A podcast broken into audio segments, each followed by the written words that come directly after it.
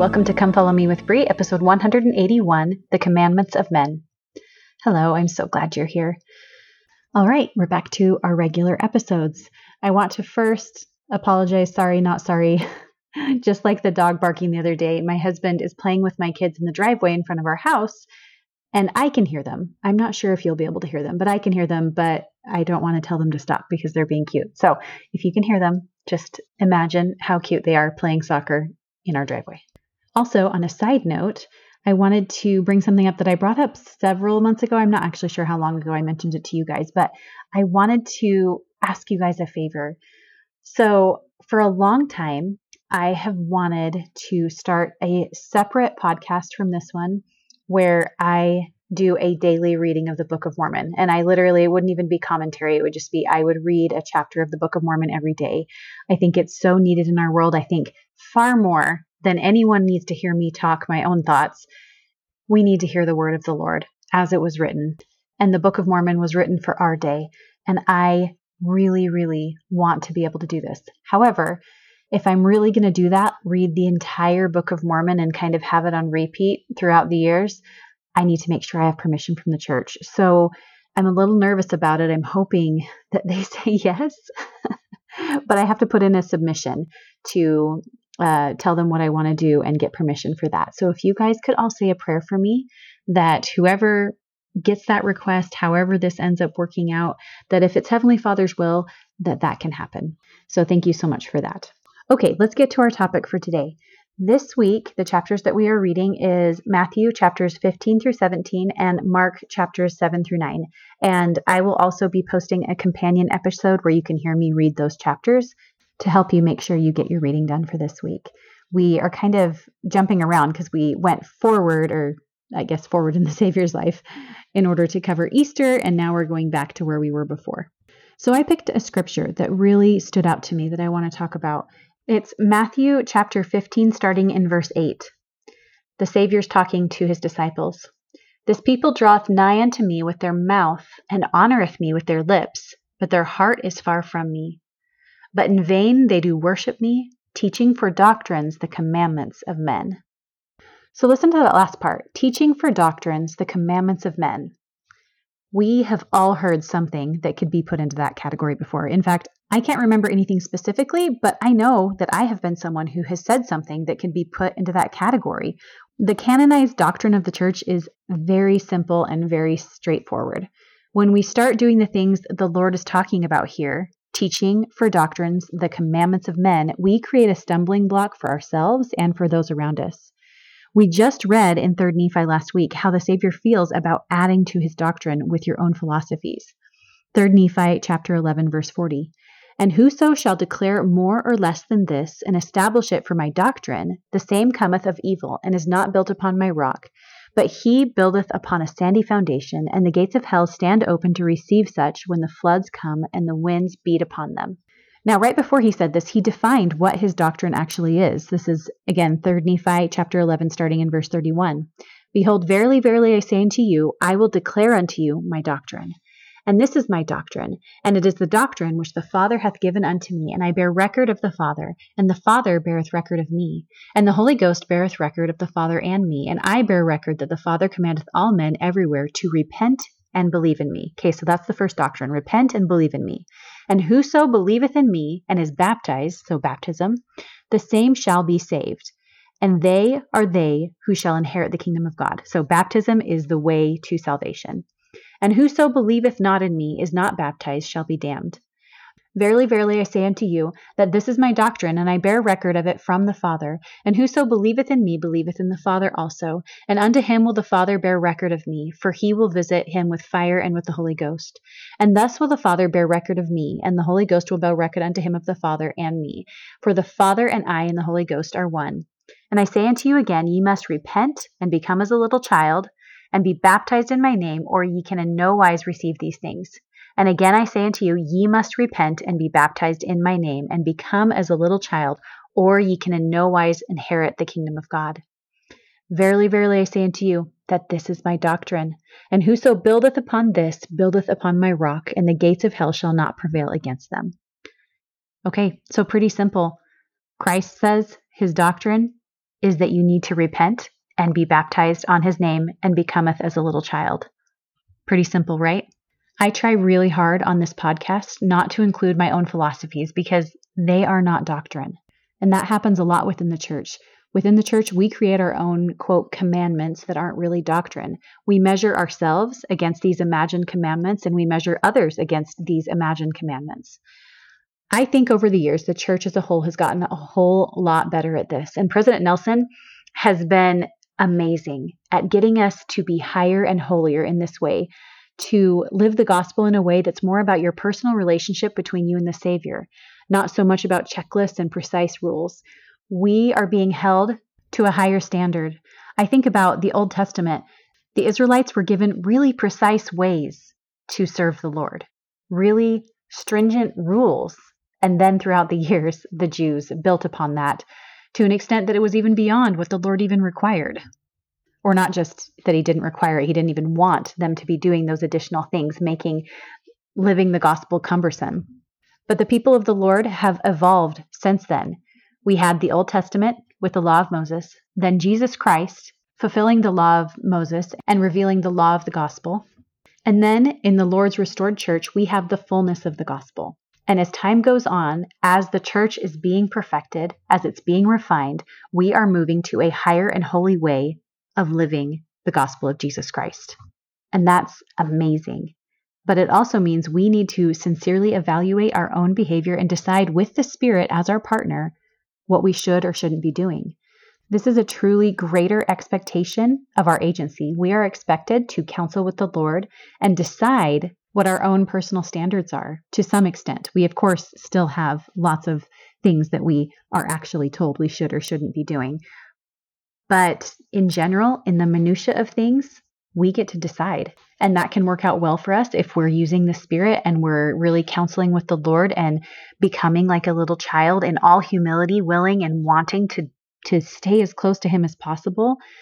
But it also can be a challenge. It can be a way that we end up moving farther away from the Lord if we just take it to mean that there are no standards and that we don't, we can kind of just do what we want without counseling with the Lord. And only you and the Lord know your heart.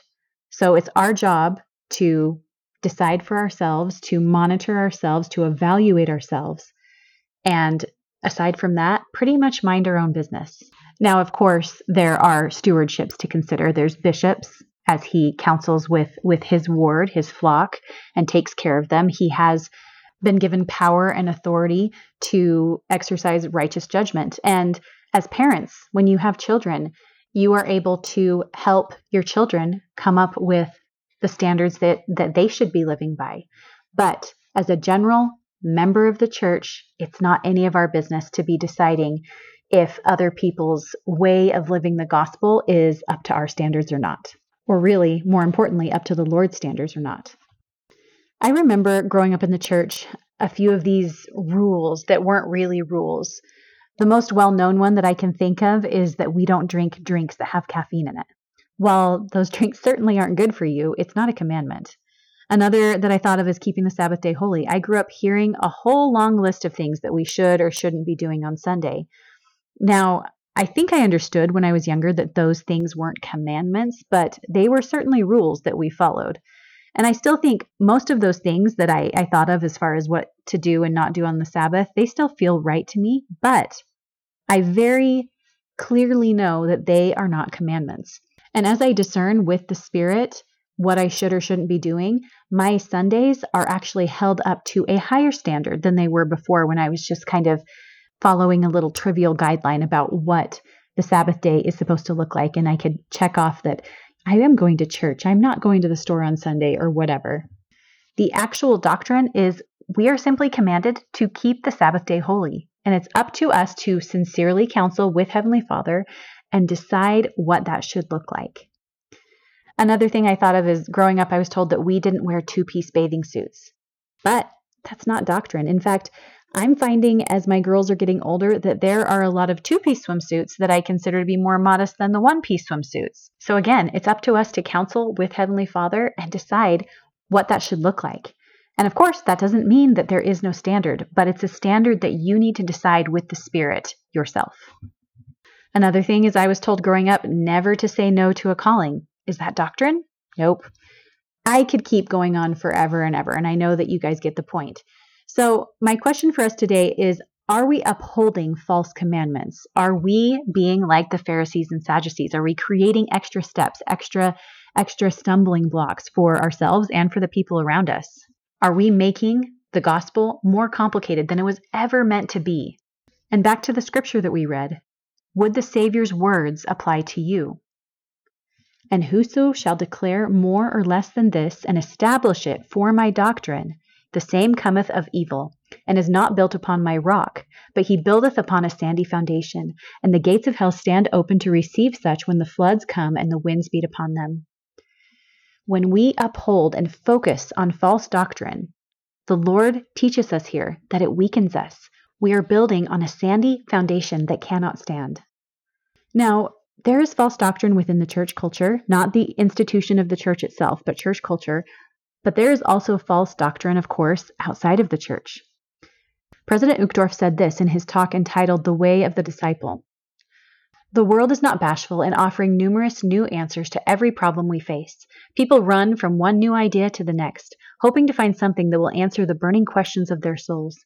They attend seminars and buy books, CDs, and other products. They get caught up in the excitement of looking for something new, but inevitably, the flame of each new theory fades, only to be replaced by another new and improved solution that promises to do what the others before could not.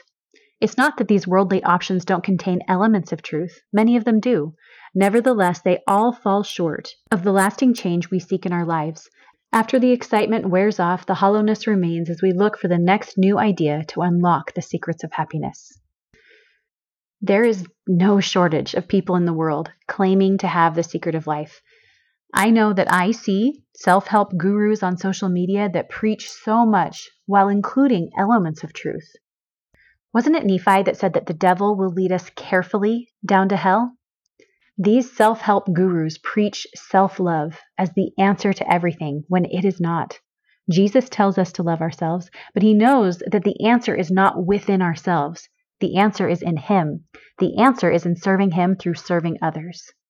The self help gurus tell you that you are enough, when by yourself, you are not. You need the Savior to make up the difference. Pop culture is inundating us with the message that our sexual or gender identity defines us, that that is who you are. But the Lord defines us as sons and daughters of God. That is truly who you are, and that defines you. Political culture tells us that we must choose a side and then worship at the altar of that side or that political party. When really the only side that's worthy of worship is God's. That doesn't mean that we aren't actively involved in politics, but it should never become our false idol or that it's without flaw. In chapter 16 of Matthew, starting in verse 6, it says, Then Jesus said unto them, Take heed and beware of the leaven of the Pharisees and of the Sadducees. Leaven is the yeast, it's what makes bread rise. And even a little bit of yeast can spread throughout an entire loaf. Christ is warning his disciples of the philosophies of the Pharisees and the Sadducees. When you let any of their false doctrine into your heart, it can easily spread. None of these so called modern philosophies of men are the answer to anything. The made up cultural commandments of the church are not what we should be building our discipleship on. Those false commandments are a sandy foundation. The philosophies of the world that we talked about, some of it might feel true. It might feel good. And that actually that goes with the the cultural commandments, so-called commandments of the church as well. Some of them they're not bad, but you can't build your discipleship on it. You can't build your testimony on it and you can't judge others based on those those false doctrines, those fake commandments, but especially as pertains to the doctrines of the world. We are warned in the last days that Satan will turn things upside down, and he certainly is. Good will appear evil and evil good. If you are using just your own intellect to try to discern between the two, you will not be able to. You need the Holy Ghost to give you that spirit of discernment. Your own intellect is what brings you to that sandy foundation wherein you will fall. President Nelson has warned us the adversary is clever. For millennia, he has been making good look evil and evil look good. His messages tend to be loud, bold, and boastful. I really like that. that characteristic of what his messages tend to look like because I know as I hear things, that spirit of loud, bold, and boastful is easy to identify. He continues However, messages from our Heavenly Father are strikingly different. He communicates simply, quietly, and with such stunning plainness that we cannot misunderstand him. The only answer is Jesus. Let's end with Elder Uchtdorf. The gospel of Jesus Christ has the answers to all of our problems. The gospel is not a secret. It is not complicated or hidden. It can unlock the door to true happiness. It is not someone's theory or proposition. It does not come from man at all. It springs from the pure and everlasting waters of the Creator of the universe, who knows truths we cannot even begin to comprehend. And with that knowledge, He has given us the gospel, a divine gift, the ultimate formula for happiness and success. And I say these things in the name of Jesus Christ. Amen.